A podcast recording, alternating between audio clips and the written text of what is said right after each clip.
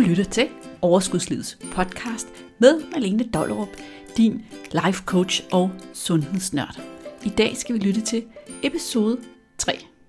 Are you ready?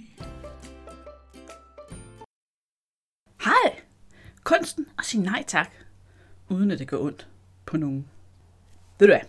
Lad mig spørge dig om noget. Har du lyst til at lytte med til min podcast? Nej tak? Okay, det er helt okay. Jeg vil faktisk hellere have, at du er ærlig, end at du lyver for at glæde mig.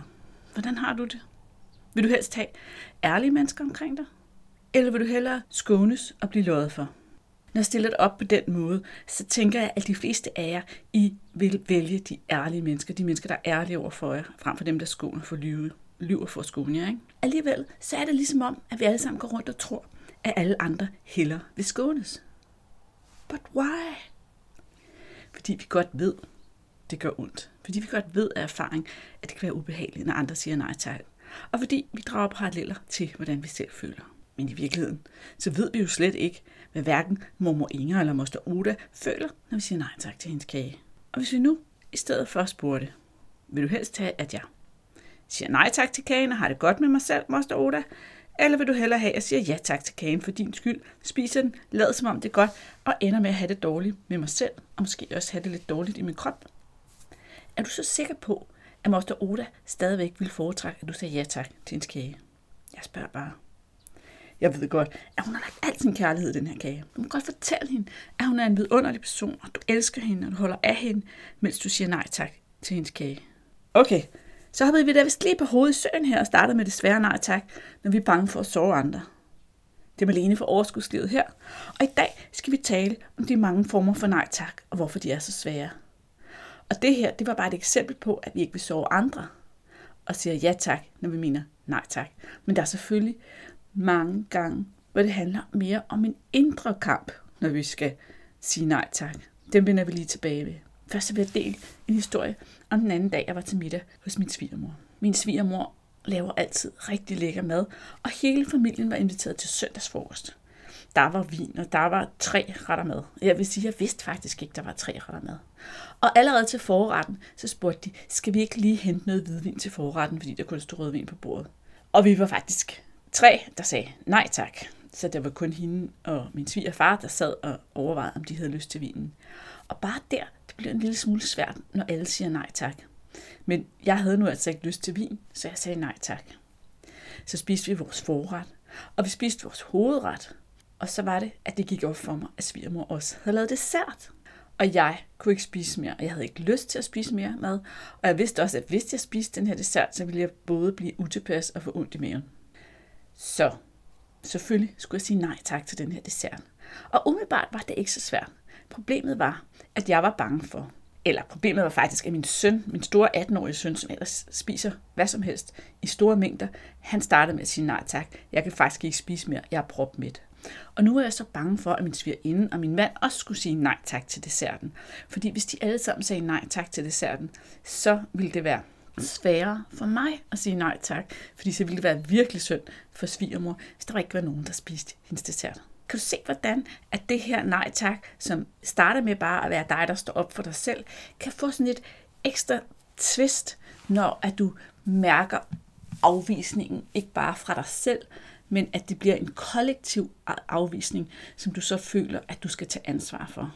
Jeg deler selvfølgelig den her historie med dig, fordi du skal være opmærksom på, at nej tak og udfordringen ved nej tak kan komme i rigtig mange forklædninger. Så bare fordi, at du har lært at sige nej tak til Moster Odas kage, hvis vi lige skal vende tilbage til den, eller du har lært at sige nej tak, når dine kollegaer øh, kommer med kage, eller foreslår, at I skal have kage, så betyder det ikke, at det ikke bliver svært i andre situationer. Men for mange af os er det også bare svært at stå op for os selv og sige nej tak. Simpelthen at tage det valg og sige, jeg prioriterer mig selv højst.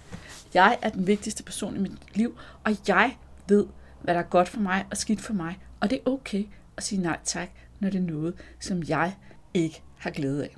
Og, og så vender vi også lidt tilbage til det her med, at ja tak kan handle om, at du ikke vil sove andre. Og at du lige en gang til skal overvejes, om det virkelig hellere lyves for at gøres tilpasse, end de vil have sandheden og mærke det, som du opfatter som en afvisning, men som du ikke engang ved i virkeligheden, hvordan de opfatter. Jeg har en livsfilosofi, og det kan godt være, at du ikke er enig med mig i den her, men jeg synes nu alligevel, det er den nemmeste måde at gå ud i verden. Og det er, at hvis jeg gerne vil vide noget, eller jeg gerne vil opnå noget, så spørger jeg. Jeg forholder mig ikke til, om det er svært for vedkommende at sige ja tak, eller nej tak, eller det gør jeg gerne for dig, eller det vil jeg ikke gøre for dig. Jeg spørger, og så overlader jeg det fuldstændig til den voksne menneske, der står over for mig, og tage ansvar for at tage stilling til, om det er noget, vedkommende vil gøre eller ej. Så kan du måske sige, at det, det kan da være lidt afpresningsagtigt, fordi de føler sig måske forpligtet til det. Men hvis vi alle sammen skal gå og gætte på, hvornår folk føler hvad, og hvordan de vil reagere på hvert spørgsmål og hvert et svar, vi giver, så bliver det en stor gætteleg. Så det eneste, vi i virkeligheden kan gøre, det er at tage ansvar for det, som vi gerne vil. Og så sende vores ønsker og vores svar ud i verden. Giver det mening? Det håber jeg. Men lad os vende tilbage til nej tak. Det var en lille smule nej tak til, når du skal stå op for dig selv og sige nej tak over for folk, du holder af, og over for kollegaer, som du forhåbentlig også holder af. Yes, og den slags ting. Og så snakkede vi om at sige nej tak, når alle andre også allerede havde sagt nej tak, og det kunne være svært for den, der kom og bød sig til. Men der er flere nej tak. Der er også det nej tak, du siger, når noget inde i dig skriger, jo, jo, jo, jo, jo, giv mig den, jeg vil gerne have den der is. Eller hvad det nu er, som du skal sige nej tak til i dag. Yes? Altså, det er jo også et svært nej tak. Fordi der har du jo sådan set en indre dialog. Den ene halvdel af dig, din fornuftige hjerne, ved godt, at det her ikke er nogen god idé. Det er ikke nogen god idé at sige ja tak til isen, fordi du har ikke brug for kalorierne, eller du ved, det ikke gør dig godt, eller du kan ikke tåle isen, eller du bliver utilpas, eller du har faktisk besluttet med dig selv, at du ikke skal have is i den her uge, og hvis du siger ja tak, så bryder du sådan set den aftale, du havde med dig selv, og det er heller ikke noget godt signal at sende i forhold til ens eget selvværd. Så du har en masse gode grunde til at sige nej tak. Men du har også nogle grunde til at sige ja tak. Du har måske helt vildt lyst til den der is. Du elsker måske is. Du er måske sulten. Du er måske lækker sulten. Du er, føler dig bare helt vildt fristet, og derfor er det svært at sige nej tak. Det der jo så sker, det er, at hver gang det lykkes for dig at sige nej tak, så er det sådan en lille sejr, som du fejrer og nærmest har lyst til at dele med nogen. Og hver gang at det er, at du vælger at sige ja tak, så er det en ting, som du garanteret ikke deler med ret mange, hvis jeg skal gætte. Har jeg ret? Du går ikke lige ud og fortæller veninderne eller familien eller dine fortrolige, at øh, jeg havde egentlig besluttet mig for ikke at spise is i den her uge, men jeg sagde ja tak alligevel. Er det ikke fedt? Nej, det gør vi ikke, vel? Så er det egentlig noget, vi går og ærger os lidt over bagefter og holder lidt for os selv. Og måske så bruger vi det, når isen er spist, slugt, fortæret, til at banke os selv lidt oven i hovedet. Og de tanker kan du godt bruge til at prøve at lægge en strategi for, om du på en lang bane egentlig skulle til at blive bedre til at sige ja tak og nej tak. En af de ting, som du kan vælge at gøre, det er, at du kan vælge på forhånd at beslutte dig for, hvad du vil spise. Hvornår? Du kan måske beslutte dig for, at din dag skal indeholde de og de måltider, og de måltider skal indeholde det og det. Og at fordi du elsker is, nu er det bare et eksempel, indsæt selv det, som du elsker. Fordi du elsker is, så skal der også være plads til din is i din kost, så på lørdag, der spiser du is og så ellers honorere den aftale, du har lavet med dig selv. Det vil sige, første halvdel af aftalen, det er at sige nej tak, når der er is alle de andre dage, og hvad der ellers er, fordi du har egentlig en plan for, hvad du skal spise. Men anden halvdel af aftalen er altså også, at når du så kommer på lørdag, så skal du ikke blive så optaget af, hvor godt det går, så du springer isen over. Fordi så er du ret sikker på at falde i hullet næste gang. Du har aftalt med dig selv, at du skal have en is. Så glæd dig til isen, så nyd isen, så spis den, men ikke før på lørdag. En af de ting, du kan vælge at gøre, det er simpelthen, at du kan vælge at sige, jeg spiser ikke noget, som jeg ikke på forhånd har aftalt med mig selv 24 timer inden. Hvis jeg ikke 24 timer før har besluttet mig for at spise det, så spiser jeg det ikke. Det vil sige, at skal du ud til bryllup, skal du ud til middag, skal du ud på restaurant, så kan du i god tid beslutte dig for, hvad du vil spise. Og så hold fast i det, når du kommer ud på restauranten. Når du skal holde helt almindelig hverdag og gerne vil være sund og gerne vil holde dig til et eller andet kostregime, så beslutter du det på forhånd. Hvis du møder noget, som ikke er besluttet 24 timer inden, så lader du være at spise det. Jeg ved godt, at det lyder meget nemmere, end det er. Jeg ved det godt. Men det er jo også noget af det, som den her podcast handler om. Den handler om, hvordan takler vi alle de svære og mentale udfordringer, der er omkring det her med mad.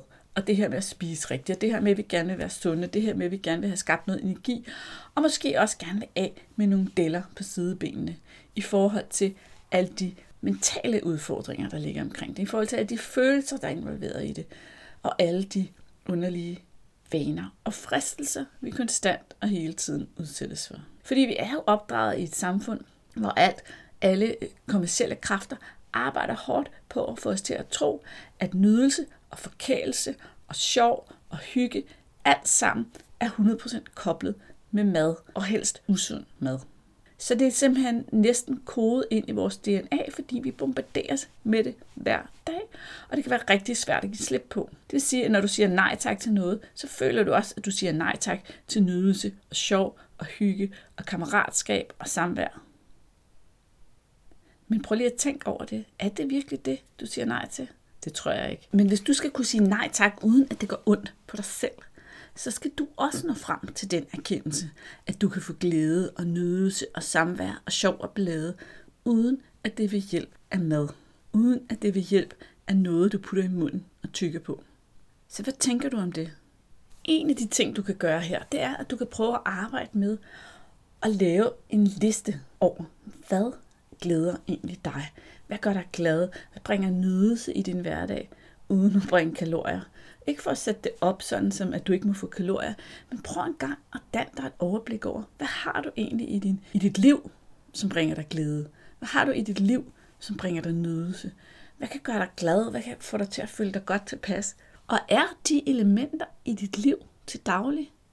Er der elementer af nydelse og glæde, som ikke involverer mad hver eneste dag i dit liv? Hvis der ikke er det, hvordan kunne du så få dem ind i dit liv? Fordi hvis vi skal nå frem dertil, hvor vi kan sige nej tak, uden at det gør ondt på dig, så skal det være fordi, at du føler, at du har nydelse, og du har glæde i dit liv. Hvis du føler, at du ingen nydelse og ingen glæde har, og den eneste nydelse og glæde, du får, det får du fra mad, og vi så tager det fra dig, så gør det rigtig ondt at sige nej tak. Men hvis du føler, at du har andre kilder til nydelse og glæde i dit liv, så er det ikke så svært at sige nej tak. Så vi begynder at arbejde med, i stedet for at tænke på, hvad er det egentlig, det gør ved dig, det du siger nej tak til. Hvordan har du det, når du har spist det? Og er det glæde og nydelse, det du står tilbage med, når maden er tykket og sunket og ligger nede i maven? Hvis du helt ærligt kan forholde dig til det, så har du et helt andet udgangspunkt for at sige nej tak næste gang, og de gange, du ikke får sagt nej tak, så kan du bruge det som en læringsproces og lære af. Sige, okay, hvad kan jeg lære af det her? Hvordan har jeg det nu? Vil jeg gerne have det sådan igen, næste gang nogen kommer forbi og tilbyder mig det her? Eller vil jeg hellere sige nej tak? En anden øvelse, du kan lave, udover at lave din nydelses- og glædesliste, udover at forholde dig til, hvordan du har det, når maden er tykket og sunket, det er, at du kan gå ud og træne dig i nej tak til andre mennesker. Altså ikke der, hvor du har lyst, men der, hvor du synes, du skal være høflig. Lad være at tage der, hvor det er allersværest. Eller det kan du selvfølgelig godt, hvis du har lyst til at udfordre dig selv. Men jeg vil opfordre dig til at tænke over, hvor du kunne blive bedre til at sige nej tak. Måske skal det ikke engang være en madsituation, men et eller andet sted, og så gå ud og øv dig på det. Og når du har fundet ud af, at det er nemt, så skal du udfordre dig selv og finde et nyt sted at sige nej tak, og så gå ud og øve dig på det og så fortsæt, indtil du bliver super avanceret. Nej, tak, siger. Nogle gange så kan det også hjælpe at tænke det igennem på forhånd. Det kan hjælpe at tænke, okay, vil jeg følge det her nej tak med en forklaring, eller vil jeg have lov bare at sige nej tak? Og nej tak er en fuld og hel sætning. Det skal du vide med dig selv. Men det er ikke alle mennesker, der ved, at nej tak er en fuld og hel sætning. Så nu, du vil før eller siden møde nogen, der siger, hvorfor ikke, skal vi ikke, og vil forsøge at lokke dig. Og så er det, at du skal være helt kold og lukke den af og sige, nej tak, jeg har ikke lyst. Så er det de færreste mennesker, der vil presse på og spørge en gang til. Så har du lukket den af. Men du skal være forberedt på, at det ikke er alle, der accepterer et nej tak første gang, men at det er okay, at du ikke kommer med en begrundelse. og ikke kommer med en lang forklaring. Men det kan være, at du føler, at du har brug for at give en lang forklaring, og så må du selvfølgelig gerne give den, og du må gerne forberede den på forhånd. Du må gerne tænke over, hvordan du vil sige nej tak til Moster Odas kage. Hvis vi nu lige skal vende tilbage til den, som vi startede med. Hvad vil du sige til Moster Oda? Hvordan vil du forklare dig? Har du brug for at sige til hende, at du synes, hun er et dejligt menneske, og du værdsætter den umage, hun har gjort sig for at gøre noget lækkert for dig, men at du lige nu her står i en situation, hvor at det faktisk ville føre til den modsatte effekt af det, hun ønskede sig med at lave den kage. Hvis det er det, du har brug for at sige til hende, så find en måde, en Moster Oda egnet måde at få forklaret det på, og lige vend den med dig selv tre gange, inden du møder Moster Oda næste gang. Fordi det er meget nemmere at sige nej tak, når man har forberedt svaret. Måske har du på et eller andet tidspunkt i dit liv været på et eller andet kursus eller skoleophold, hvor du blev sat til at spille rollespil, og du følte dig enormt fjollet, stod der og legede, at det var en situation, det ikke var. Men der er jo en grund til, at sådan nogle kursusudbydere, de vælger at lave rollespil. Og det er jo fordi, at når vi træner noget, så når vi træner det, selvom at det ikke er i den sande situation, så sker der det, når vi står i situationen, så er det meget nemmere. Og det er selvfølgelig også det, som jeg lige nu her sidder og gerne vil have dig til at gøre i forhold til det her med at sige nej tak. Det næste, vi skal tænke på, det er, at når du siger nej tak, og synes, det er en lille smule svært, så gør du dig nogle tanker om det nej tak. Og de tanker, de medfører helt automatisk, at der følger nogle følelser i kølvandet på at have sagt nej tak. De følelser må du godt være forberedt på. Du må godt have forholdt dig til, hvad du vil stille op med de følelser. Er du klar til at mærke de følelser? Er du klar til at tage imod de følelser og lade dem være der og lade dem være en del af oplevelsen? Hvis du på forhånd beslutter dig for, at det kan du godt håndtere, hvis du på forhånd forholder dig til, at følelser i bund og grund bare er nogle vibrationer i din krop, og du er stærk, og det kan ikke såre dig, men bare er noget, som skal ske, og som skal leves, og så er det væk igen. Så kan det være, at det bliver meget nemmere for dig at være i den følelse. Det vil sige, at nu er du forberedt på, at den kommer, og du har besluttet, at du er villig til at mærke den. Du er villig til at mærke de vibrationer i din krop. Du er villig til at leve i den følelse, indtil den er overstået. Så vil det blive meget, meget nemmere, hvis det er en bevidst beslutning på forhånd. En ting, du kan lege lidt med, når det er, altså følelsen så rammer dig, efter du har sagt nej tak, det er inde i dig selv at prøve at sætte nogle ord på den følelse. Hvordan føles det? Hvor i kroppen sidder den? Har den et navn? Det er ret powerfult at gøre sådan med følelser, for det betyder, at du flytter dig ud af dig selv og observerer på dig selv, og pludselig bliver det ligesom meget nemmere at håndtere det, du står midt i. Du ved, okay, det her er en følelse af afsavn, eller følelse af, at jeg har svigtet nogen, eller en, hvad det nu er for en følelse, der opstår. Og den ved jeg sidder sådan her, og jeg ved, jeg kan klare den. Jeg ved, det er nogle vibrationer i min krop. Og jeg ved, at hvis jeg lige trækker vejret og lader den være der, så opløses den lige så langsomt. Wow, det var ellers lige noget af en smør om at sige nej tak. Den har du ikke set komme, var. Nu håber jeg, at du vil gå ud i verden og øve dig i at sige nej tak, og nej tak, og nej tak, og måske også sige nej tak en gang mere, end fornuftigt er, bare for at prøve det af, bare for at lege med det, bare for at mærke, at du kan, bare for at få de succeser, der følger med, og sige nej tak, når nej tak er det svar, der er inde i dig. Og når svaret inde i dig helt og hele hjertet er ja tak, så siger du selvfølgelig bare ja tak. Hvis du har lyst til at høre flere podcast og få flere input til alt det her mentale arbejde omkring dit liv og din energi og dit overskud og din sundhed, så synes jeg, du skal sige ja tak til Overskudslivets podcast og gå ind og subscribe til kanalen. Tak for den her gang. Og husk, har du spørgsmål eller andet, som du gerne vil af med og har på hjertet, så er du altid velkommen til at skrive til mig. Hvem ved, måske så jeg det op i en podcast.